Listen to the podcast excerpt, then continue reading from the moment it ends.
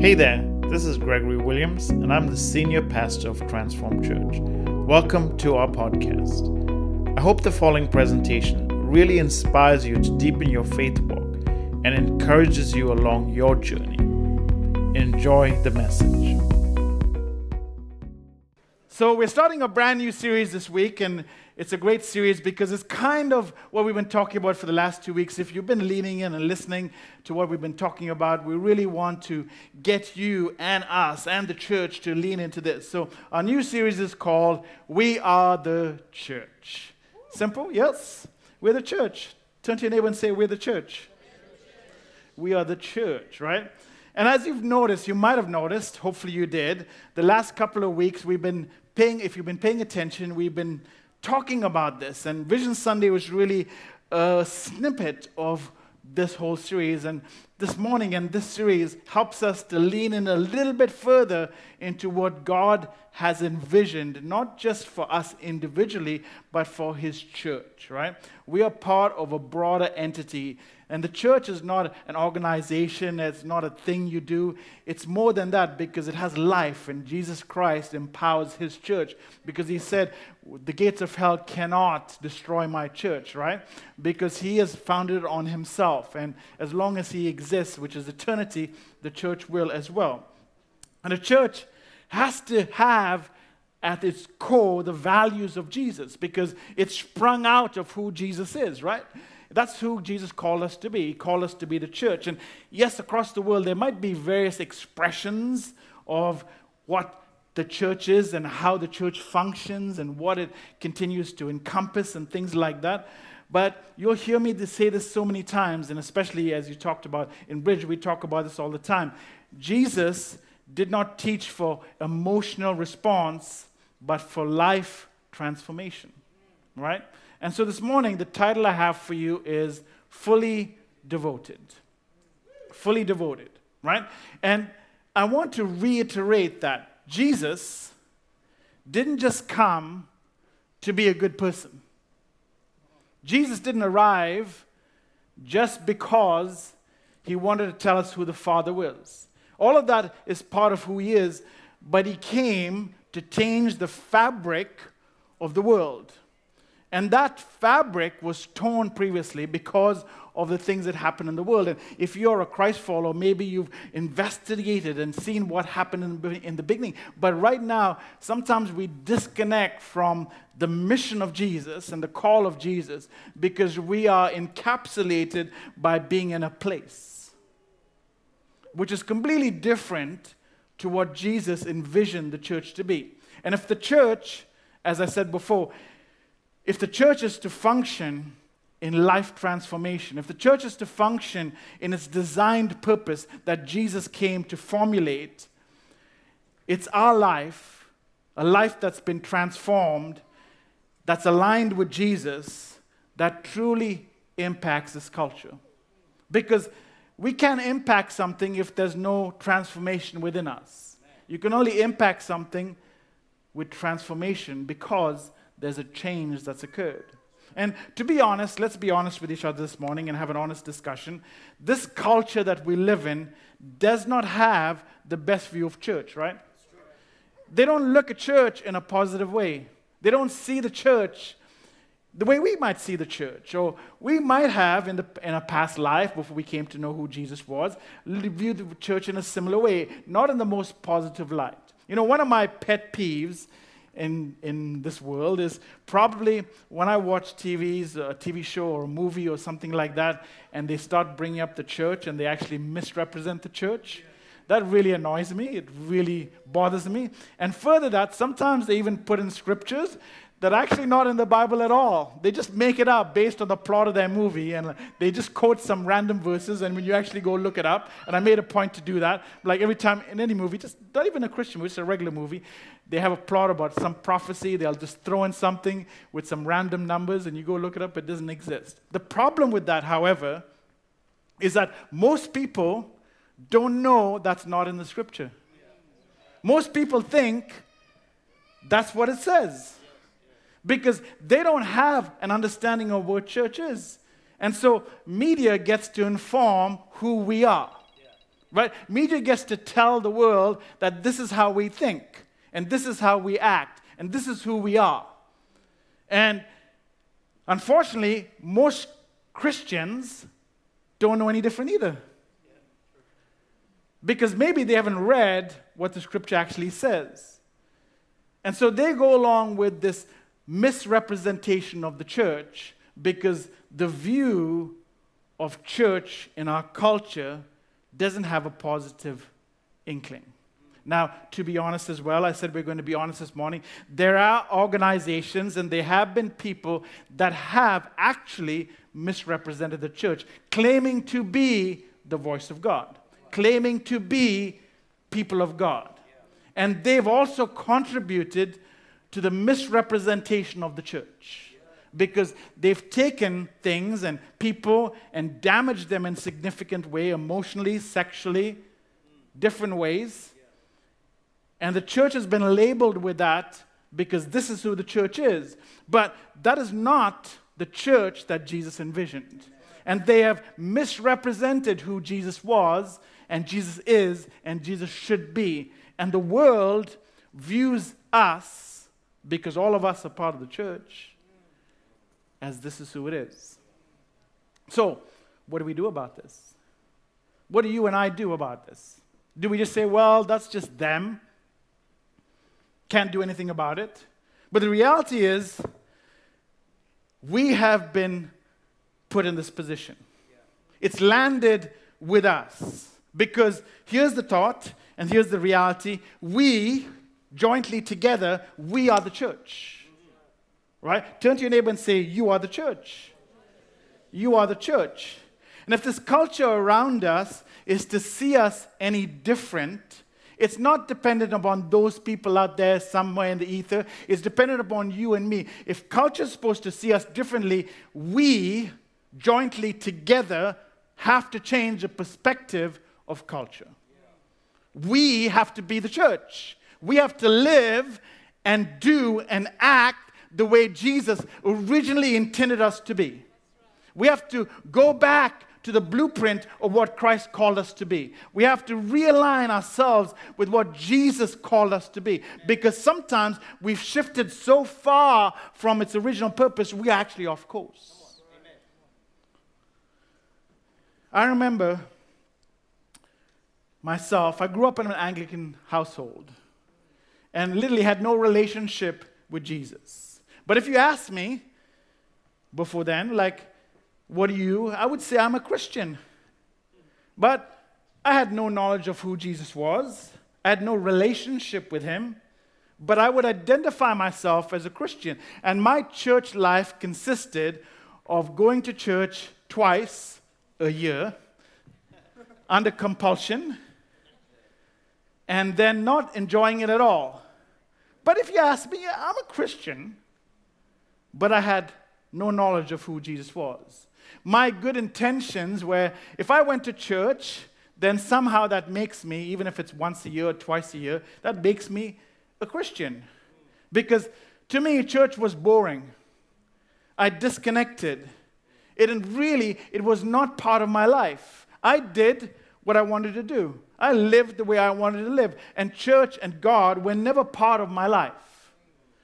But when I became a Christ follower, and started to read about Jesus, then my life changed. That's when I had true transformation. Because the reality is, there's nothing boring about Jesus. He is the most fascinating character in all of history. Because history is divided on Jesus. Our calendar, AD, BC. Because of Jesus. History has never had an individual that has impacted the world in such a significant way as Jesus Christ. Whether you acknowledge that He is God, whether you acknowledge that He is Savior or not, the world understands there is a character named Christ that is significant. And billions of people across this world have decided to follow Him which speaks even more to Jesus' impact because Jesus never traveled longer than 30 kilometers from where he was born.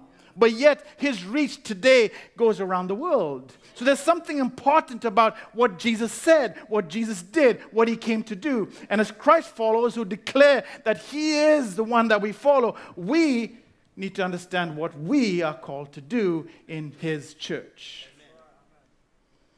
Jesus loved those who hated him, blessed those who persecuted him, welcomed those that religion rejected, and said, Come be part of my tribe, come be part of my group, come be part of what I'm doing in this new movement in the world.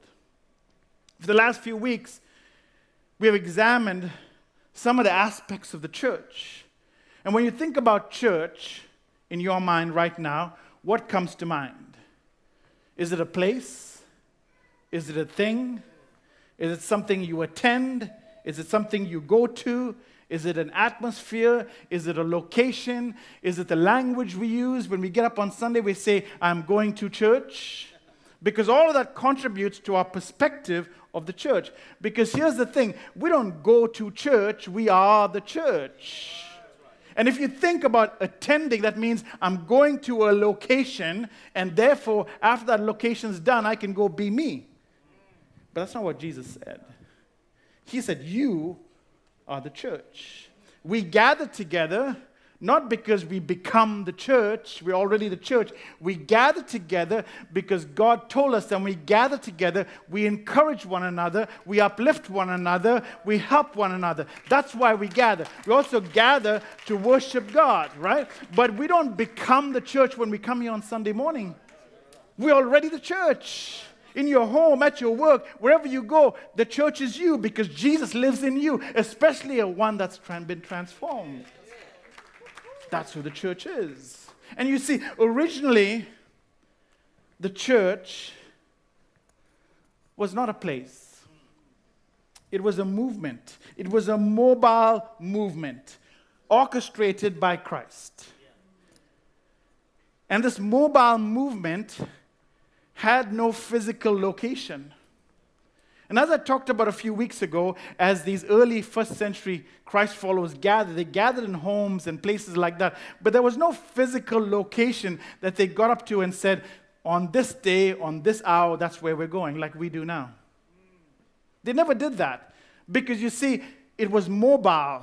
The church was, uh, had the ability to go where and whenever it was necessary to be. People didn't go to church they were the church. And over the years, the church, if you know anything about the history of the church, the church moved from a movement to a place. And as soon as that happened, when that happened, we moved from being part of it to going to it. As soon as the church took a physical location, our mindsets and our ways of thinking changed to say, I'm no longer part of it, I go to it. And going to it has some repercussions that says, if I can go to it, then when I leave, I'm not in it. Therefore, I don't have to be it. We touched on a scripture at the Genesis of the church about two weeks ago as Luke who documents this, is writing to his rich friend Theophilus, and he begins to investigate the origins of the church. And he documents in the book of Acts what happened, right? And so he writes this most significant thing that we read a couple of weeks ago that I'm going to read again today because I think we need to lean in a little bit further into what Luke is actually telling us because we can gain valuable insight and we can actually compare where we are compared to what it started. And this is what Luke says. These early Christ followers, they devoted themselves to the apostles' teaching and to fellowship, to the breaking of bread and to prayer. Everyone, say everyone, everyone, everyone that was part of this movement was filled with awe as the many wonders and signs performed by the apostles. All the believers, say all the believers, were together and had everything in common. They sold property and possessions to give to anyone who had need. Every day they continued to meet together in the temple courts. They broke bread in their homes and ate together with glad and sincere hearts, praising God, enjoying the favor of all the people, and the Lord added to their number daily those who were being saved. All this had its genesis on the day of Pentecost. It was a day that the Holy Spirit dwelt among his people. And on that day, Peter stood up and preached the first sermon in the church. Even though Jesus gave birth to it, Peter was the first person to preach the sermon. And he preached, and on day number one, 3,000 men joined the church. And they counted men that day, so there were other people as well, women. Unfortunately, they didn't count the women, but they counted the men. So there was about, let's say, 3,000 men. Maybe they had their wives with them and their kids as well. So it could be upwards to 15,000 or up to 10,000 people that the church, day one. That's a mega church right there. Explosion right there. Day one of the church started with 3,000 people.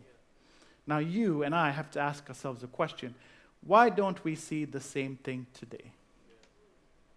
Why don't we see that? Was it just something special then?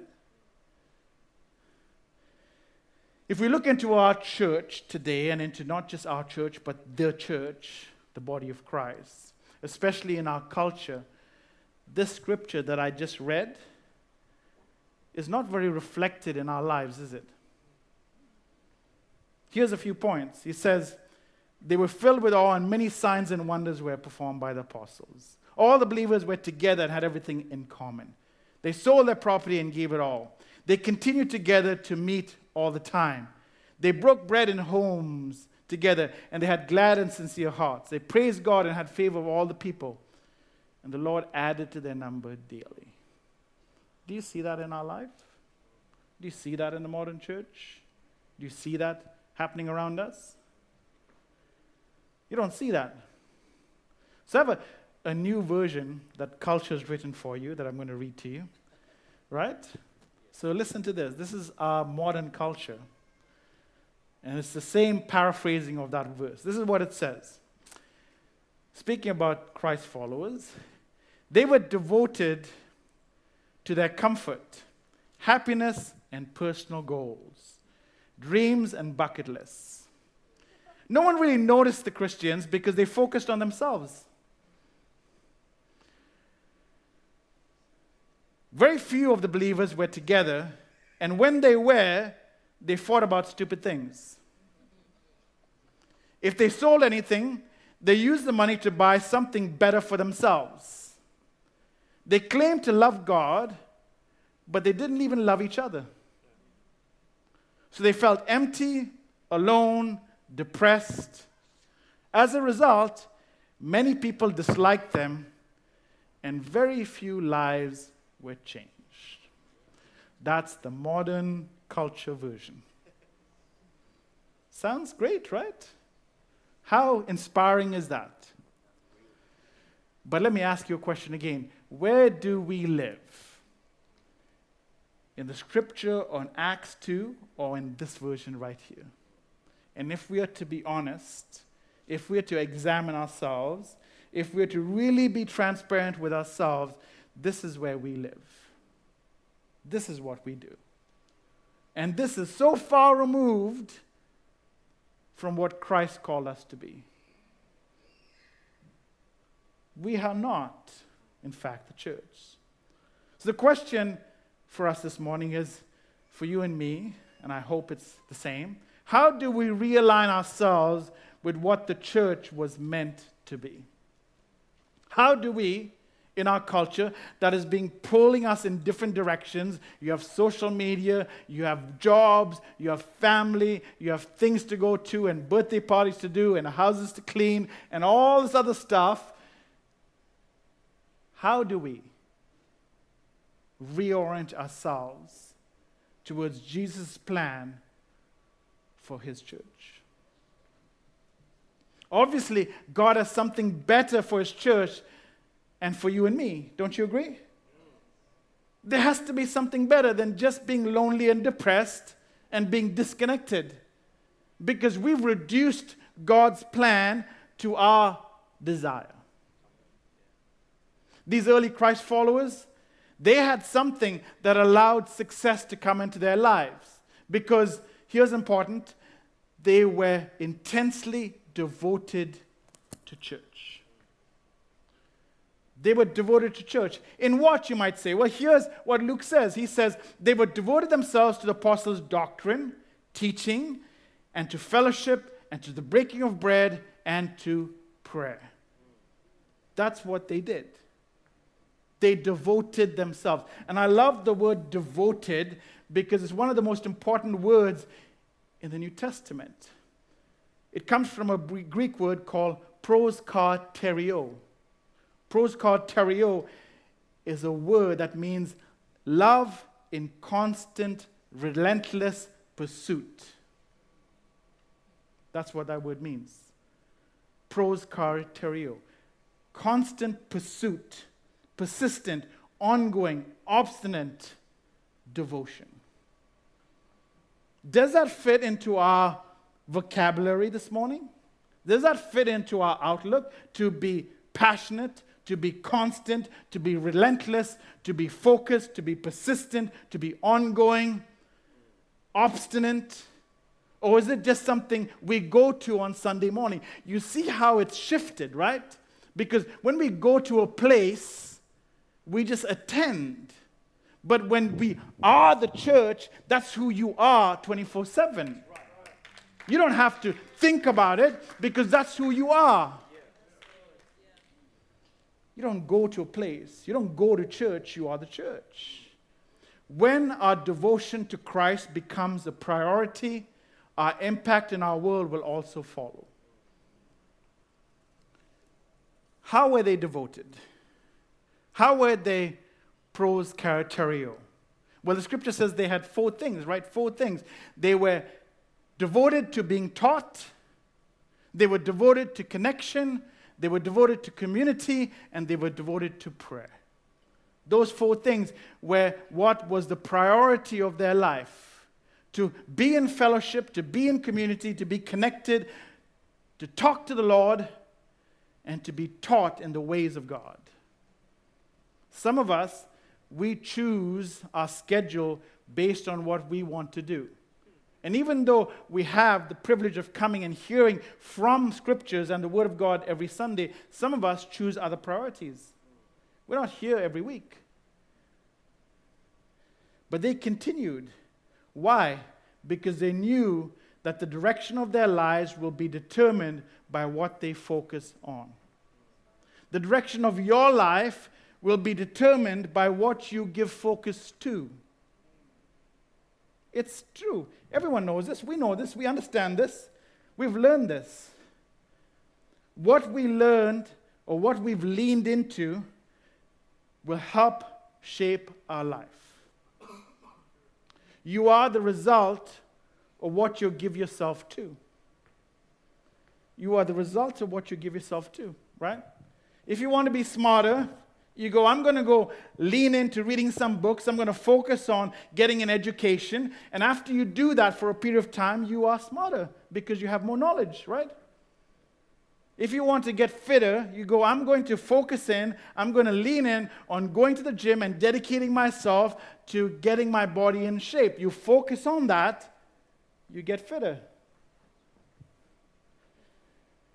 You want to be able to have an influence in society, especially in the modern day, like I'm going to get so many followers on TikTok or Instagram so I can influence people.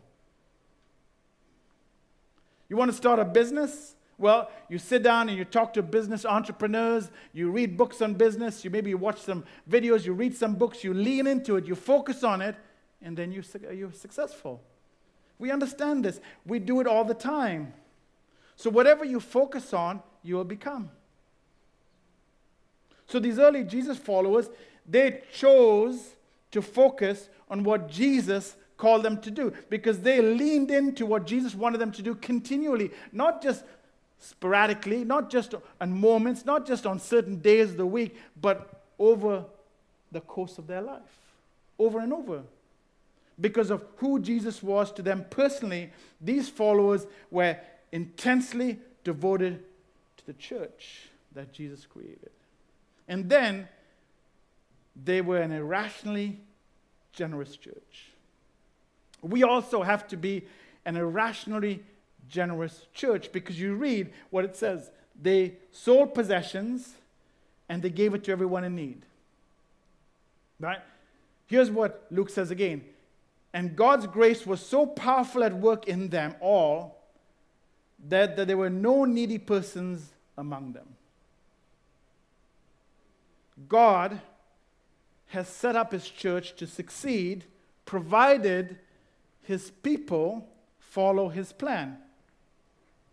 I know it's real quiet in here. These early Christ followers, they were so in love with Jesus that they wanted to just give everything for him.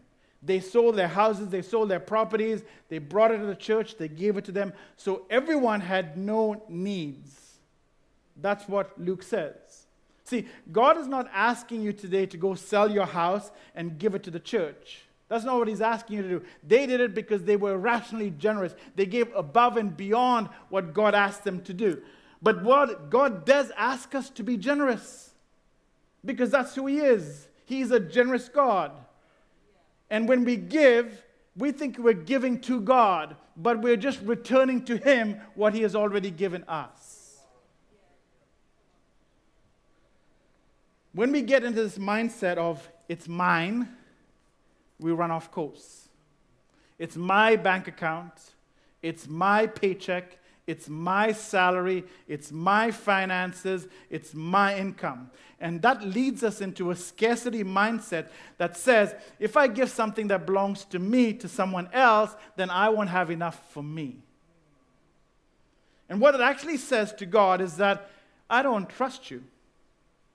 I don't think that you're able to take care of all of my needs because I have to.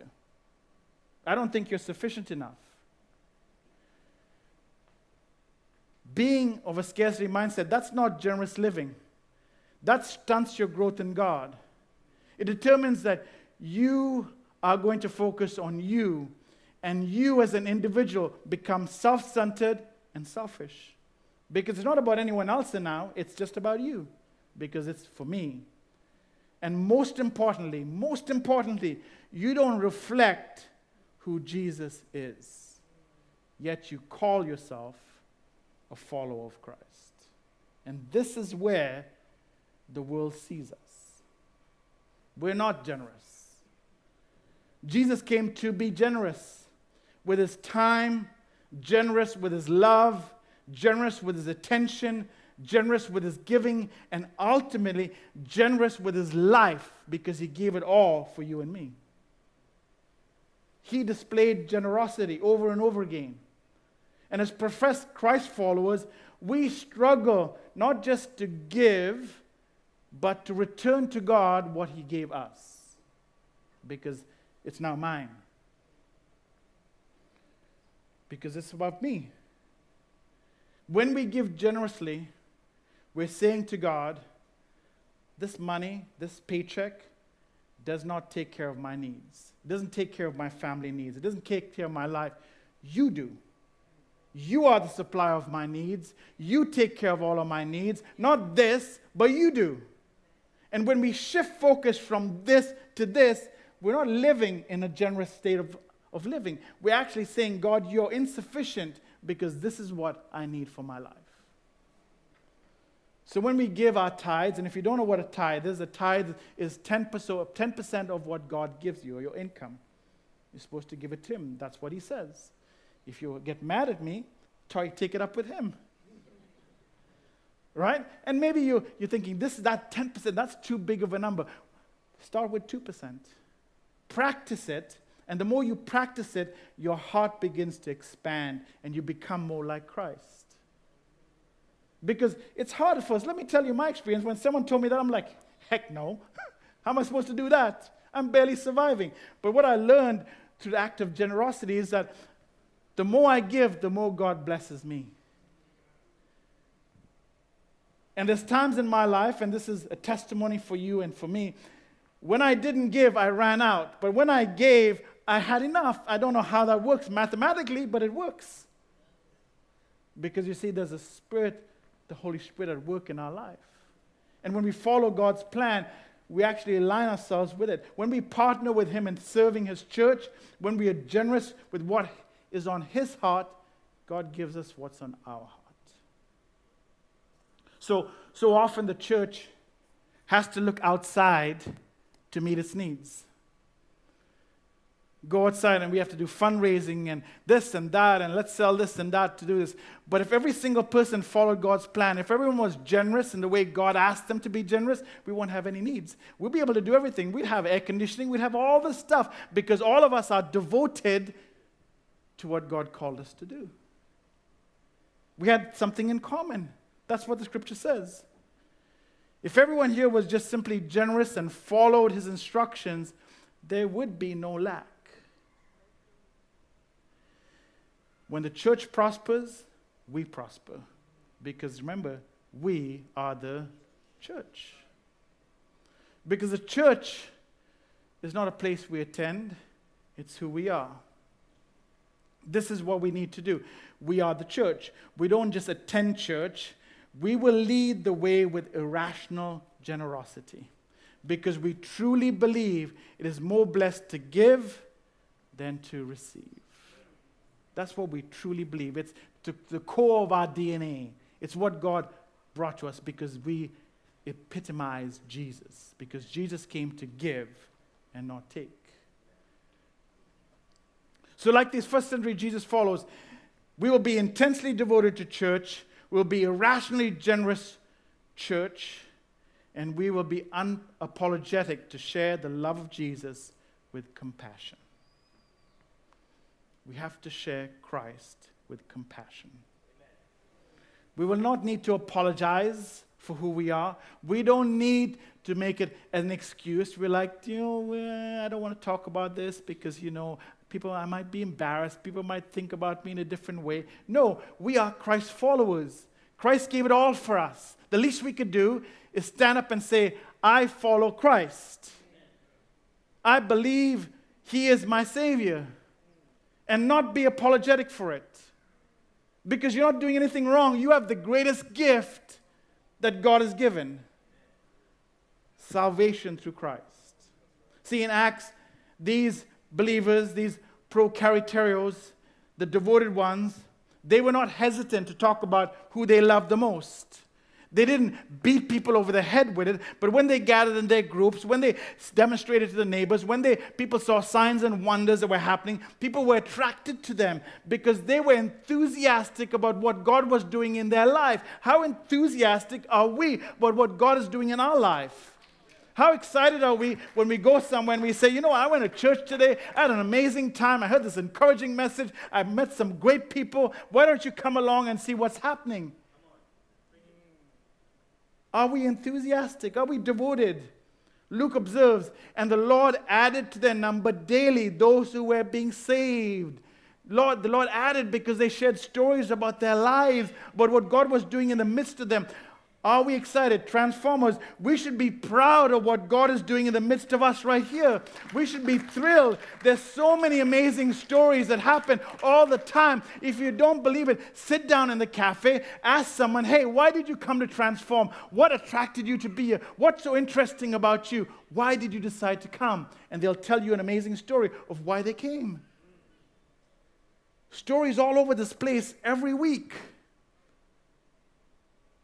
But we're not devoted in the same way to telling people, inviting people. We should be telling everyone, our friends and neighbors, you have a friend circle that you have influence with. You have friends that you talk to. How many of them know where you go on Sunday? Is it a secret? When you see a church post something on Facebook or Instagram, you don't share it because you don't want anyone to know where you go. You don't want to expose because they might look at you in a different way now because you know you have to keep up with a certain image. And you don't want to let anyone know what you do on Sunday between 10 and 12. Blackout. Other times you're on Facebook 24 7.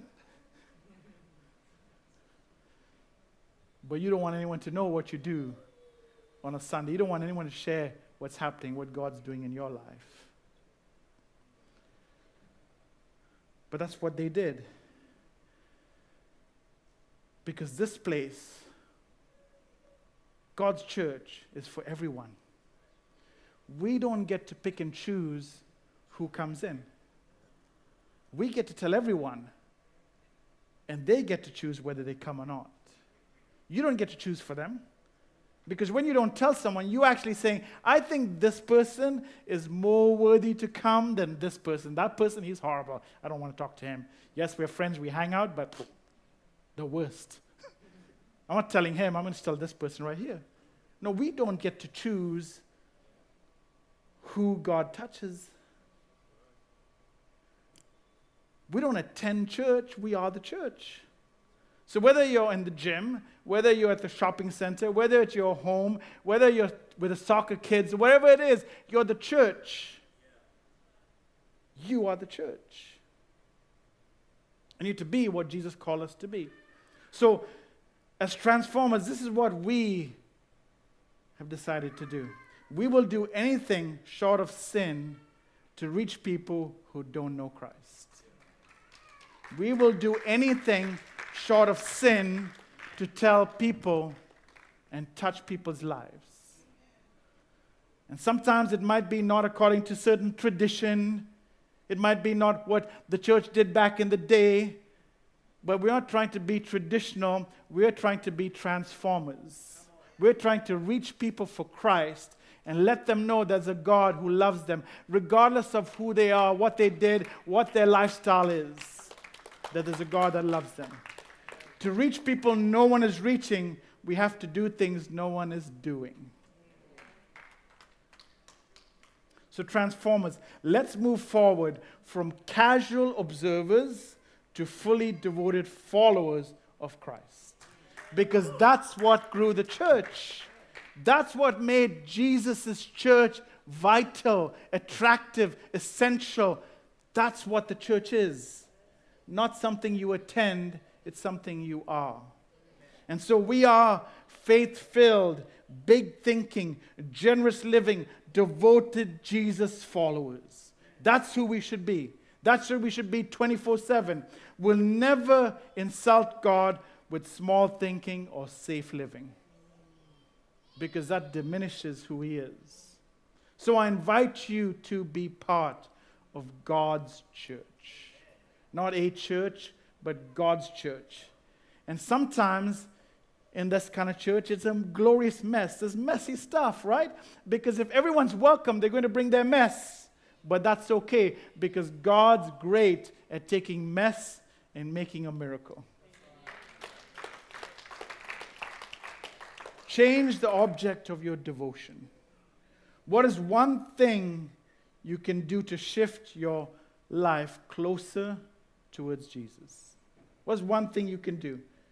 When you begin to read God's scripture, you are becoming the church because God's words will change your life, will change your perspective.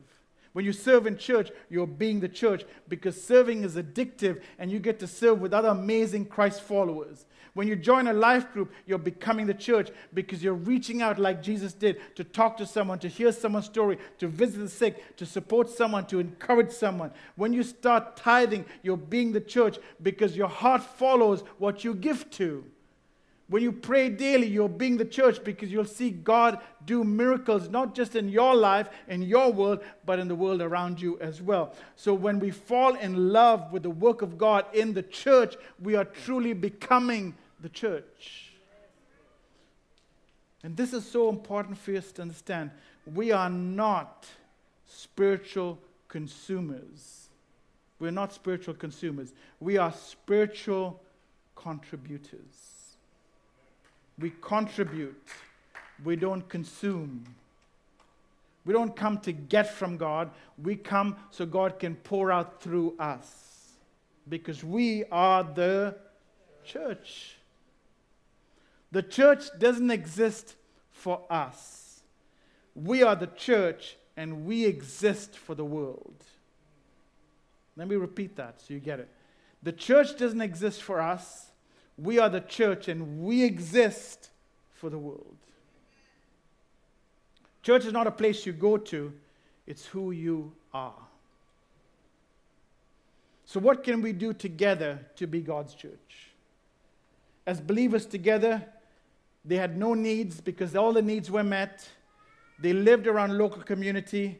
They lived around fellowship. They lived around connection. They lived around speaking to God. So let's honor God with our life and our devotion. Let's make that a priority. Let's make that our proskartereo, our devotion, our persistent, our ongoing perspective. Let's be the church and not just attend the church. Lean into God's plan for this community, this church, this place. Let's be devoted to His church and His plans for our life because all of us fit into God's glorious plan for His church. So let's be the church. Turn to your neighbor and say, Be the church. Turn to someone behind you and say, Be the church. Tell it with conviction. Say it like you believe it. Be the church. I have two questions for you, and then we're done. How can you shift yourself from attending to being the church? How can you shift yourself from just attending church, like I'm going to church, it's Sunday, I have to be at church, to being the church? What is your focus? Yes, you have jobs. We all have jobs. We all have a living to earn. We all have things to do, places to go, friends to catch up with, Facebook posts to post, Instagram pictures to upload. We all have all the stuff to do. But what's our focus? What's our priority? What's the one thing in our life that feeds us, that pours into us, that nourishes us? It's only Him, it's only Christ. So let's focus on Him. And you can do that on your job when you have a conversation with Him, when you're running to get your lunch. You can do that with Him when you're sitting in the toilet. Rather than scrolling on Instagram, take a few minutes, have a conversation. You can do that when you attend a life group and pour out of yourself into someone else that might be doing it worse than you are. You can do that when you choose to fellowship and come and be part. You do that when you serve and you give yourself a few hours a month to be an example of Jesus' give. You do that when you give generously to what God is doing in this community, in this church. And you say, I'm giving to you because I honor you, and you are the one that supplies all my needs, not this paycheck. We do that when we become the church and not attend church.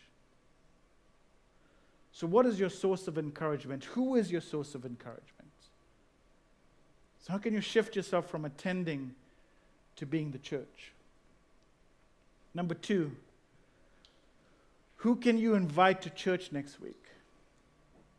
They were generous in their thinking, living, and expression. Because they said, There's something amazing happening here. I want you to come along and experience it. Are you happy when you come here? Are you encouraged when you come here? Are you taught when you come here? Is your life somehow changing when you come here? Well, why do you want to be selfish about it? Spread it around. Tell everyone. So they might come and experience what's happening here because I'm amazed at what God is doing in the midst of us. I hope you are too. You're really quiet, are you? I'm amazed what God is doing. The stories I hear all the time. I'm amazed at what God is doing. And I want to keep that to myself. So, who can you invite? Who can you tell? Who can you encourage? Who can you say, hey, come? You know, the woman at the well, sometimes I don't want, we don't want to talk about too many things. And there's a woman at the well that Jesus encountered, right? They had a conversation. Jesus talked to her about her life, and then she ran to her village and she said, Come see a man. Come see who he is. He's told me everything about my life and I've been changed because of him. So come, come, come see him. In fact, the whole village came and they all came to follow Christ because one woman invited the whole village. And she was not a perfect woman. She had messed up. She'd slept around. She'd done horrible things. But Christ said, Come, be part of who I am. Come be part of my tribe. And she was so excited about that. She was so loved and accepted. She said, I'm going to tell everyone, come see a man. Come. That should be our perspective. That's what these early Christ followers were. They were devoted to telling everyone, come see a man. Because Jesus changed our lives. He changed my life. And if you're a Christ follower, He changed your life. That's not something to be ashamed about. That is something that should be shouted from the rooftops. Christ is the center of His church, the center of my life, the center of our lives. He makes a difference.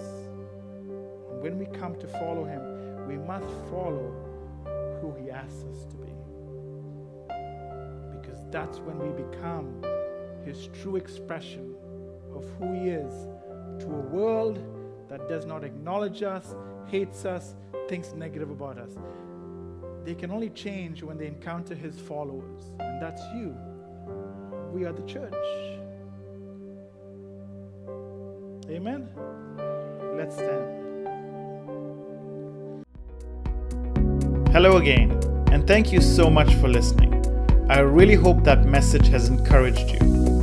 Would you please take a moment to subscribe to this podcast and leave us a review?